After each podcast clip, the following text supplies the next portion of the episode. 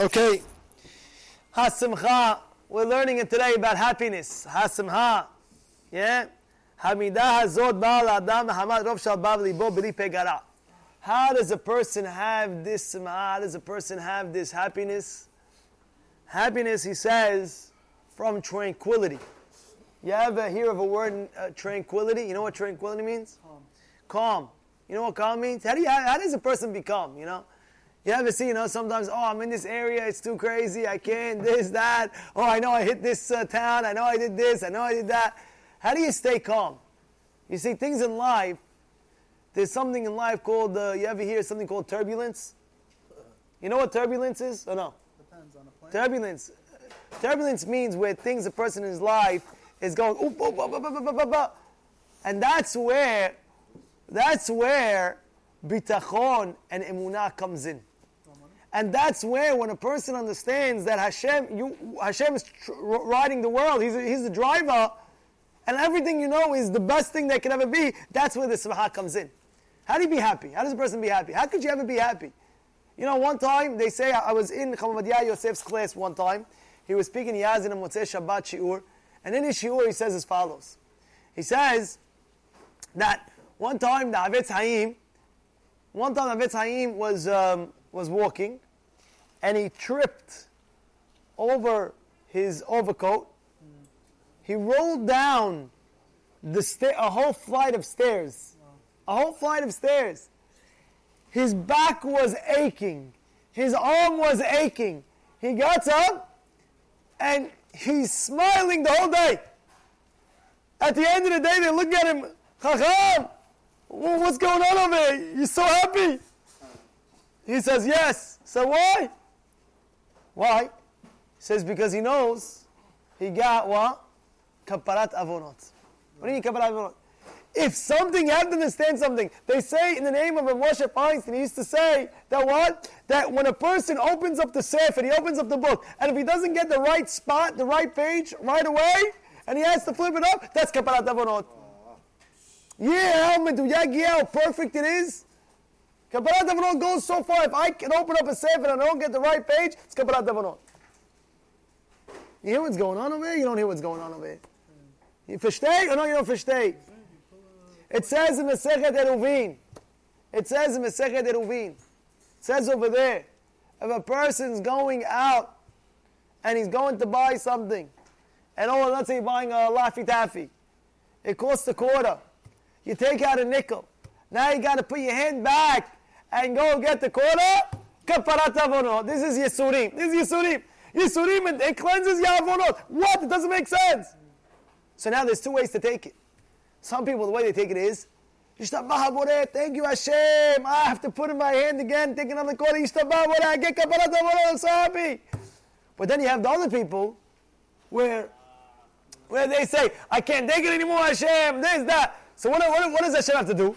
Hashem says, look, listen, I tried giving you the kapara, but you don't know how to take it. So I got to wait to the next one. Heaven forbid, heaven forbid. Nobody knows And theref- that's what we're teaching the people. That's what you have to understand. You have to learn, live, and learn. It's called living and learning and go on with your life to learn like, like a human being. When you know everything's from Borei Olam, so you're the happiest guy in the world.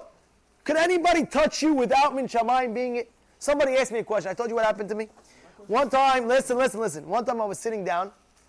Listen to the story. I was sitting down, and and as I'm sitting, it happened to me about six, seven years ago.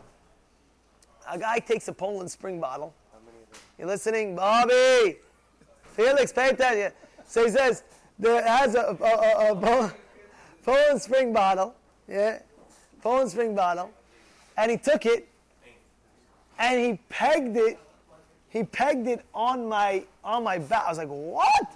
Is this is this for real?" I turn around. I see who it is. I know this guy is a big, big wise guy, a big wise guy, and not only that, he's a relative of mine, a relative of mine.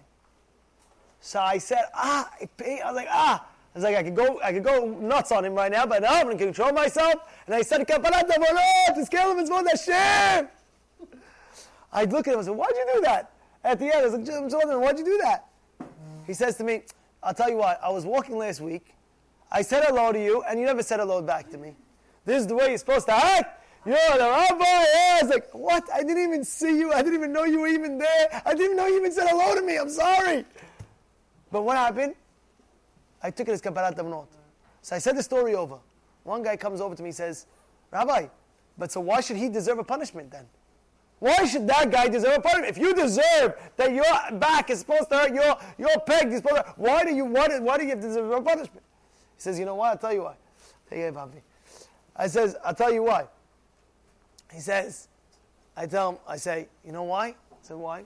He said, because I could have got that aching in my back by getting up and hitting, hitting a, a, a, desk or hitting a pole or hitting this or hitting that. For this guy to do that, who said he was supposed to be the shliach? He's not supposed to be the shliach. I could have gone a different way. I could have fell, a person could have fallen, this, that. You're, supposed, you're meant to get that 100%. Now, why should that person do that to you? That's his uh, free will. He's going to have to get punished for that. Of course, I'm mochelim, shalem, this, that. But that other person who does something to you, he has to get punished for that. And you see what I'm trying to say or no? Yeah. So it's not a contradiction. You're meant to get, and that's what. What's happiness? When you know, when you know that everything Hashem is taking care of you, and anything that goes wrong in your life, you're like, why is this happening? And why is that happening? And why is that happening? And why is that happening? You know, I know sometimes a person comes to me, he tells me, Rabbi, my wife, I'm bugging out. My wife, she's driving me nuts. This, that, that. Sometimes, sometimes. So I tell him, listen, the Chidah brings down, there's a special Chidah, that your wife is a mirror image towards you to Hashem. Meaning to say, how do you know where's the zoning? If you're serving Hashem correctly, not this, that, that. To your, your wife, if she starts shambling and nailing you, you start thinking, wait, what am I doing wrong, Hashem? What am I doing wrong? Whoa, what's going on, Hashem? Okay, I, I got to put myself in check. I'm going to check myself in. You understand what I'm trying to say? It's the biggest beracha that you can get. People say, I can't, I'm throwing in the towel, my arm will come out, Rabbi. I tried everything, I'm this, I'm that. You fool, you fool. Change your avodat Hashem. You obviously you have to look in and examine. Go to a chacham, Rabbi. This is my day. What am I doing wrong? Tell me, am I doing anything wrong over here? I do this and I do that and I do this and I do that. What is up? And even if, and even if everything is still going well, you have to know that it also kaparat avarot for yourself. Right. You have to know that 100%. That's the backbone. And you have to make sure that you don't go out of, uh, out of your, uh, your boundaries. Because it says a person that doesn't have a life, what is that? In Mesechet uh, Betzah, you can check it up. It says a person that doesn't have a life, one of those people is where his wife controls him. Where his wife controls him, yes! What does that mean? Uh, what does that mean? Now you're looking at me like, what does that mean? Doesn't have a life. Again, you want to bring me the Mesechet Betzah? Give it to me. Check it out. Don't have a life. Adam Hayim. These life is not alive. What is that? Isha shemoshelet. The woman is taking control over the husband. What, what does that mean? What does that mean? Now, now, now you know what that means. Now, everybody's worried. You know, they're thinking in my mind: Does my wife control me? I don't know. Does she? I'm not sure. And then, and then he's gonna bug out. Now he's gonna go home. Honey, you don't tell me what to do. I control the house. It says I don't have a wife. If not, I'm the man. I'm gonna take care of everything. Relax, calm down, calm down. You know what I'm saying or no?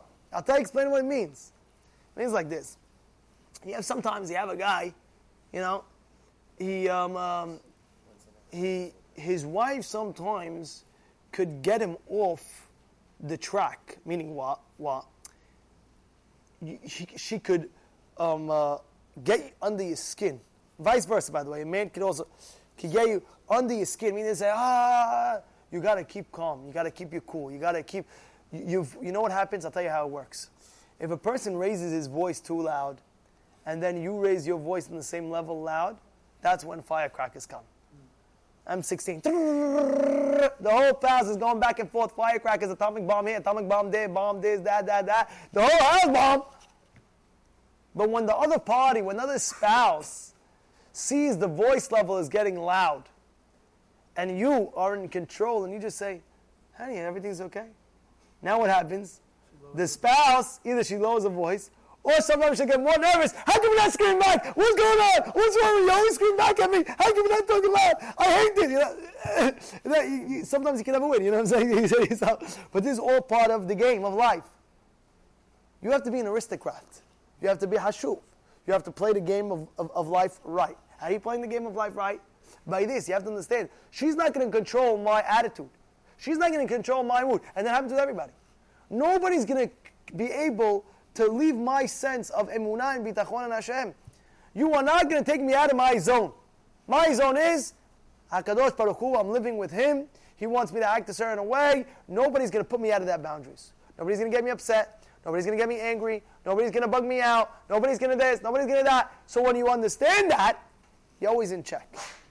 You get that? You get that or no?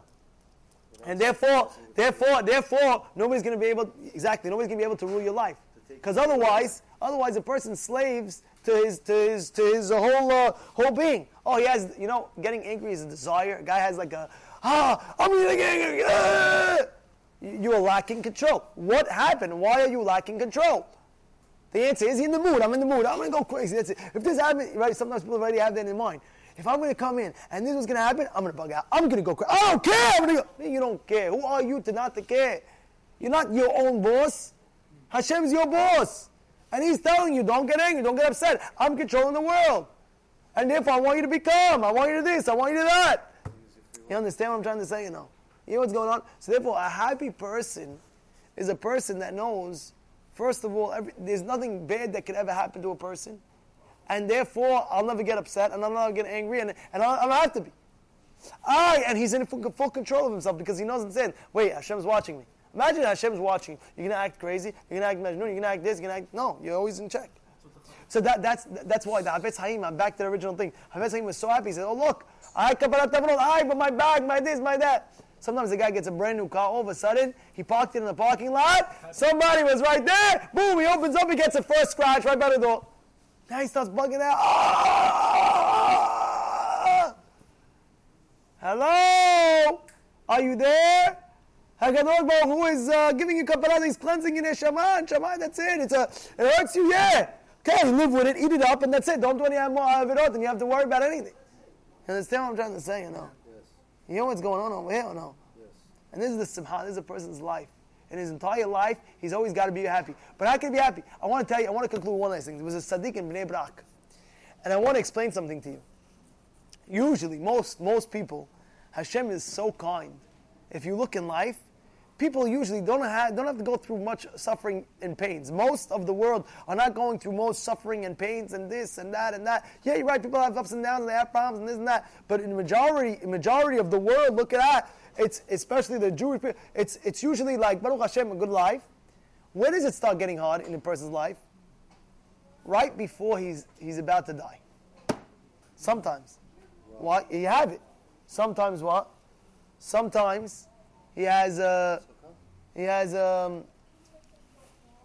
Excuse me, excuse me. We're in the middle of uh, learning. Please, please. Sometimes, yeah. Uh, he says sometimes you have in in life, right? The ending of a person's life. What happens? The guy hits already 90, 95, 100, 102. Now all of a sudden, now all of a sudden, now it's very, very hard for him to walk. Why does Hashem do it like that? Why does a 105 year old, what happened when he was uh, 14, 15, he knew how to run? Now he's 102 and he can hardly walk. What's the problem? That's part of Kaparat Avinot, and Hashem's doing that to what? To cleanse you a little bit more from the Avinot. Why does it have to be you, you, the person's score starts ebbing at 100, 99, 98? Starts feeling all of a sudden, I, ah, you know, this, that, that, that. It doesn't make sense. The answer is Hashem's. Uh, giving you the last kaparat avarot before he leaves, polishing off before he leaves.